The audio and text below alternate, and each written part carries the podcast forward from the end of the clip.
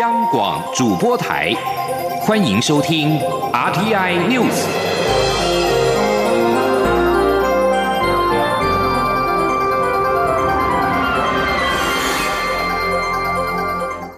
各位好，我是张淑华，欢迎收听这节央广主播台提供给您的 RTI News。国内 COVID-19 疫情逐步趋缓，中央流行疫情指挥中心今天公布，今天新增四万零两百九十三例 COVID-19 本土病例，比昨天下降大约百分之十七。指挥中心发言人庄仁祥说，通常周二、周三确诊数最多，周五到周一较少，预期这几天就是三万到四万多之间。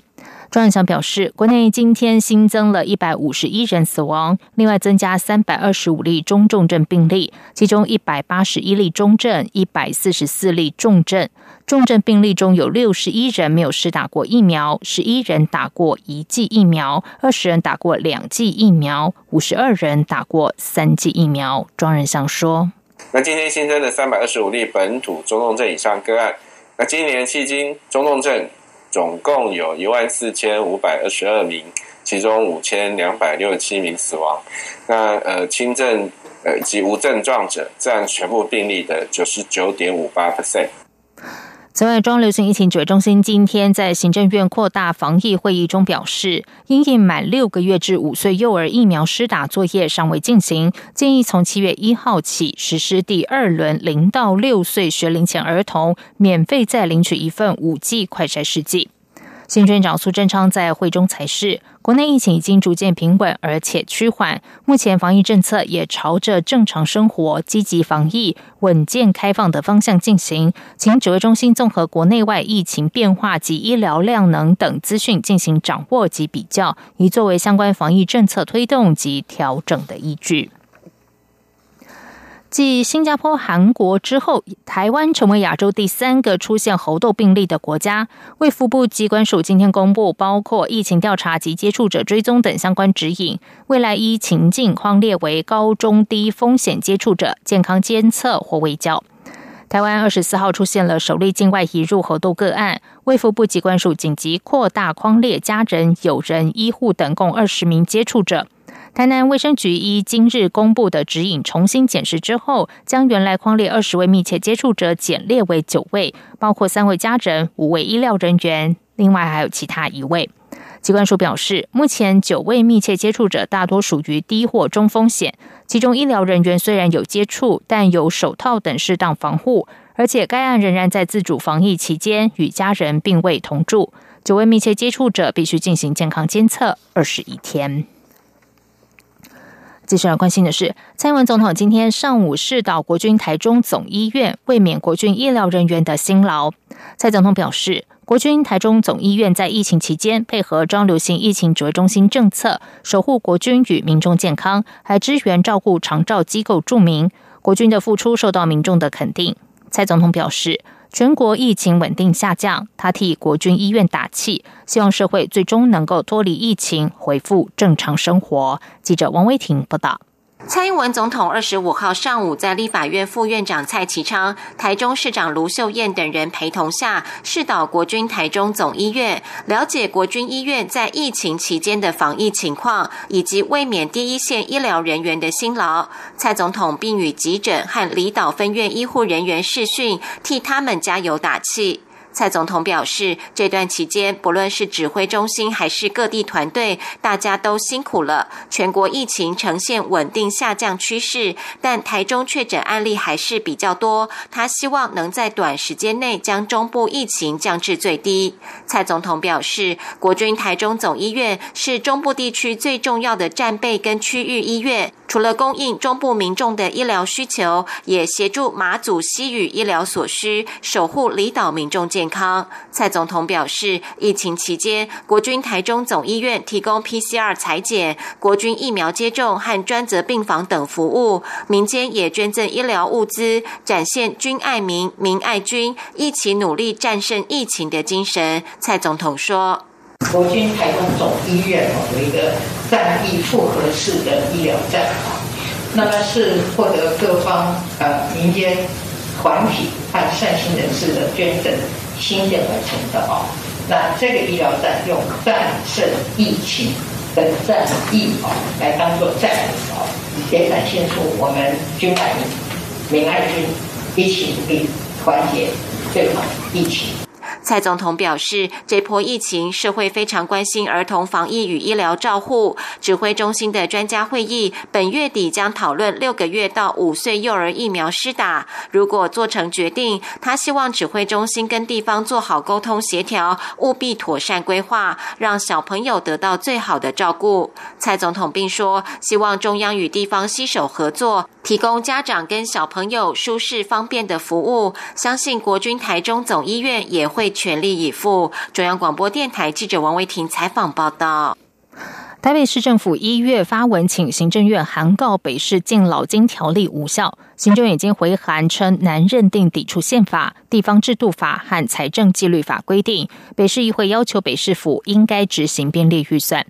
国民党台北市长参选人蒋万安日前受访时对此表示，台北市应该发放重阳敬老金。台北市长柯文哲今天反问蒋万安是否赞成举债发放。另外，媒体民调指出，二零二四年总统大选的支持度，柯文哲位居第三。柯文哲今天面对媒体追问，并没有回应。请听王威婷的报道。国民党台北市长参选人蒋万安主张，台北市应该编列预算发放重阳敬老金，让北市的长辈跟其他县市长辈一样得到尊重。对此，台北市长柯文哲二十五号下午受访时反问蒋万安是否赞成举债发重阳敬老金。柯文哲说：“要问他举，那赞不赞成举债花？问他。”根据美丽岛电子报二零二四年总统大选支持度调查指出，副总统赖清德以百分之四十一点五领先新北市长侯友谊和台北市长柯文哲。若国民党派出党主席朱立伦参选，赖清德支持度仍然第一，达到百分之四十八点八；柯文哲支持度为百分之三十点五，朱立伦则为百分之七点四。媒体不断追问柯文哲对此民调结果的看法，柯文哲则没有回应。另外，猴痘疫情来势汹汹，国内出现首例境外移入的猴痘病例，引发关注。对于猴痘病例进入台湾，柯文哲表示，必须密切观察，要非常小心。中央广播电台记者王维婷采访报道。在一文消息方面。在宗教信仰文化及怪力乱神的正反两面论战之下，台南市美术馆二馆《亚洲的地狱与幽魂》今天开展。艳阳高照下，馆内外挤爆，还有人穿着道士服在馆外发放符咒，以安人性。南美二馆《亚洲的地狱与幽魂》今天上午十点开展，购票进场者大排长龙，超出馆方预期。由于展场空间不大，单间可容纳人数没有办法超过三十人，但是人潮太多，因此北美馆、南美馆紧急宣布人流管制。中午已经宣布先暂停售票，直到下午三点三十分才又重启售票。不过因为队伍过长，四点三十分再度停售，晚间六点再重启售票。根据南美馆的统计，上午第一天开展，一个小时内就有超过千人持票入场，而适逢周六，晚上开展时间将会延长到夜间的九点。台南市美术馆表示，这次展览内容除了有网友口中吓死人的湘西赶尸展件，也呈现许多日本、泰国与中国关于鬼怪的观点，更加入了台湾艺术家作品，增添台湾文化角度，对于理解人类对未知的恐惧的想象与文化研究，提供了多元视角。记者杨仁祥、江昭伦在台南的采访报道。因为一张湘西赶尸僵尸照片，让台南市美术馆的《亚洲的地狱与幽魂》展览会演先轰动。有人幽默笑称，看展必须要暂时停止呼吸；也有部分人士批评，根本是怪力乱神。《亚洲的地狱与幽魂》实际上是法国凯布朗利博物馆二零一八年推出的特展。从馆藏传统文物及艺术作品延伸到最新的流行文化创作，以法国或欧洲视角深入浅出介绍数个世纪以来亚洲与东方文化对于未知世界的恐惧与想象，也才会有引发热议的僵尸展件出现。南美馆展览企划部主任庄东桥说。他们在乎的是对于未知恐惧的想象产生的文化习俗，以及衍生的艺术，哦，还有到了流行艺术、当代的文化符码等等。所以，他的关照是从一个核心的根本的哲学问题，延伸到了当代的社会现象跟流行文化现象。我想说，这个是他们的关照的方式。展览巡回到台湾，选择在有“宫庙之都、众神之城”称号的台南举行，也别具意义。南美馆为此特别加入了台湾观点，力邀多位台湾艺术家参展。尤其有些作品在同一个展间相互呼应，更能呈现台湾与亚洲其他国家对于幽灵、地狱、鬼魂相似的看法。例如，流行在泰国与东南亚的古曼童是一种英灵信仰，有守护意涵，与台湾艺术家陈云的纸扎人艺术装置作品有着异曲同工之妙。又如展览中借展了台湾历史博物馆的驱魔道具，对照凯布朗利博物馆收藏的泰国鬼面节习俗文物，都可以看出人类对于鬼怪未知的恐惧。南美馆展览企划部主任庄东桥认为，台湾艺术家作品呈现方式多元，这样的元素加入法国策展逻辑，也使得亚洲的地狱与幽魂展览意涵更为丰富。庄东桥说：“我希望这个台湾的多元而且异质的元素是可以加进去的。那加加去的文化是透过这个。”法国策展的这个逻辑里面去跟他产生对话，所以这个有趣的部分就是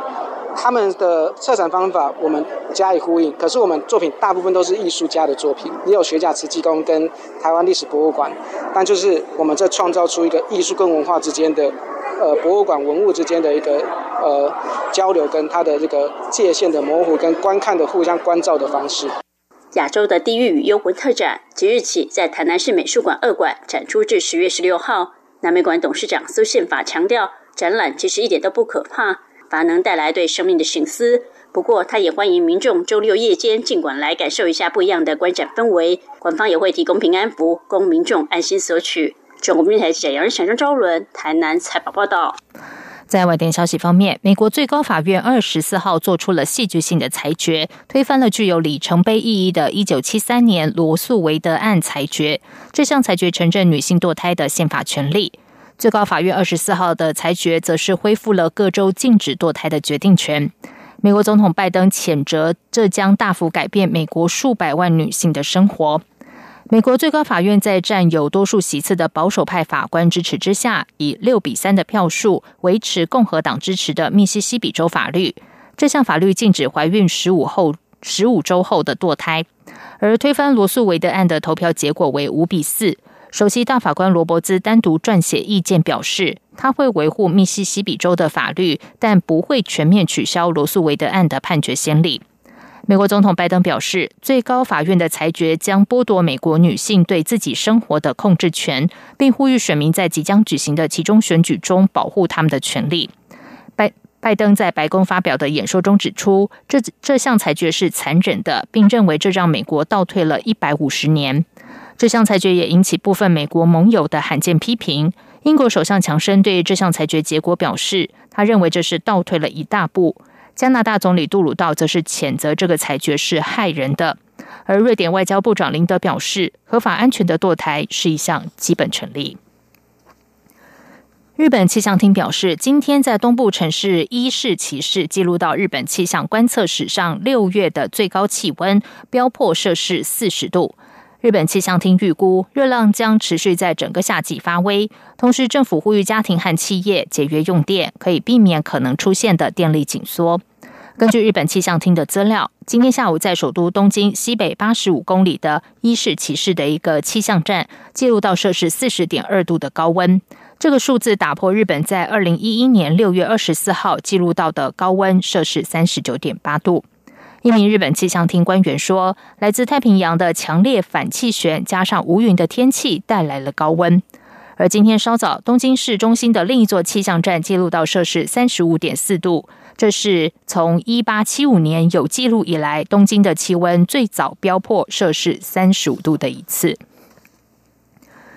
新华社今天报道，中国国家主席习近平将出席庆祝香港回归二十五周年大会暨下届政府就职典礼。香港行政长官林郑月娥表示，这充分彰显北京对香港的重视和支持。而后任特首李家超则说很兴奋。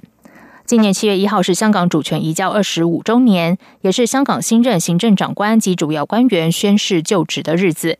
外界关注习近平是否赴港参加相关庆祝活动，但由于 COVID-19 疫情加上近日有后任港府官员确诊，因此有港区大人大代表推测习近平会以线上方式出席活动。不过新华社上午公布，习近平将会出席典礼。以上广主播台，谢谢收听。这里是